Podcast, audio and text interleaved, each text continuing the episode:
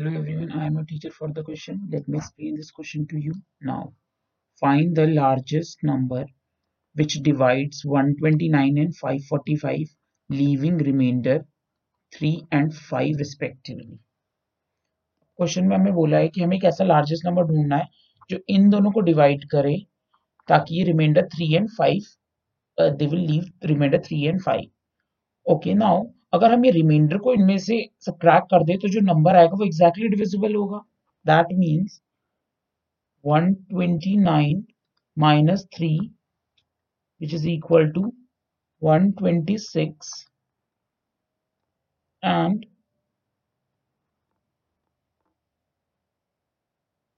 545 minus 5 which is equal to 540 will be exactly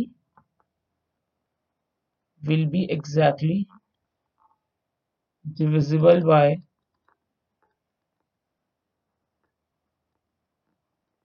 3 by the required largest number.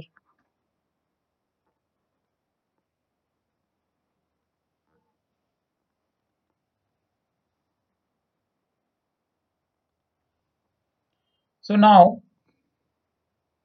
we have to find the HCF of 126 and 540. उसके लिए पहले हम prime factorisation कर लेते हैं. 126 को जब हम प्राइम फैक्टराइजेशन करेंगे 2 into 3 into 3 into 7 which is equal to 2 into 3 power 2 into 7. Now 545 को मिडिल टर्म स्प्लिट करेंगे 2 into 2 into 3 into 3 into 3 into 5.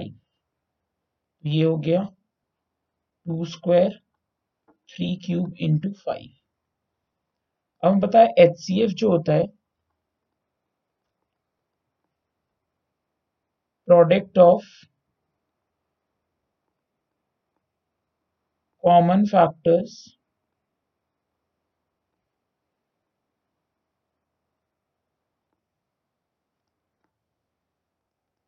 with lowest power.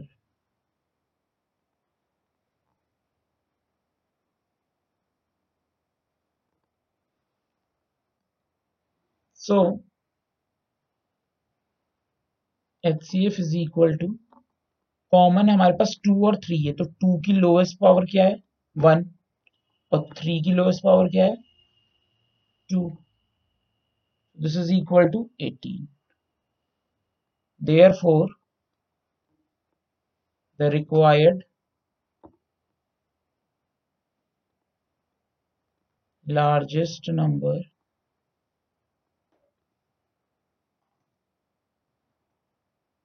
Is 18. That's it. I hope you all have understood this question.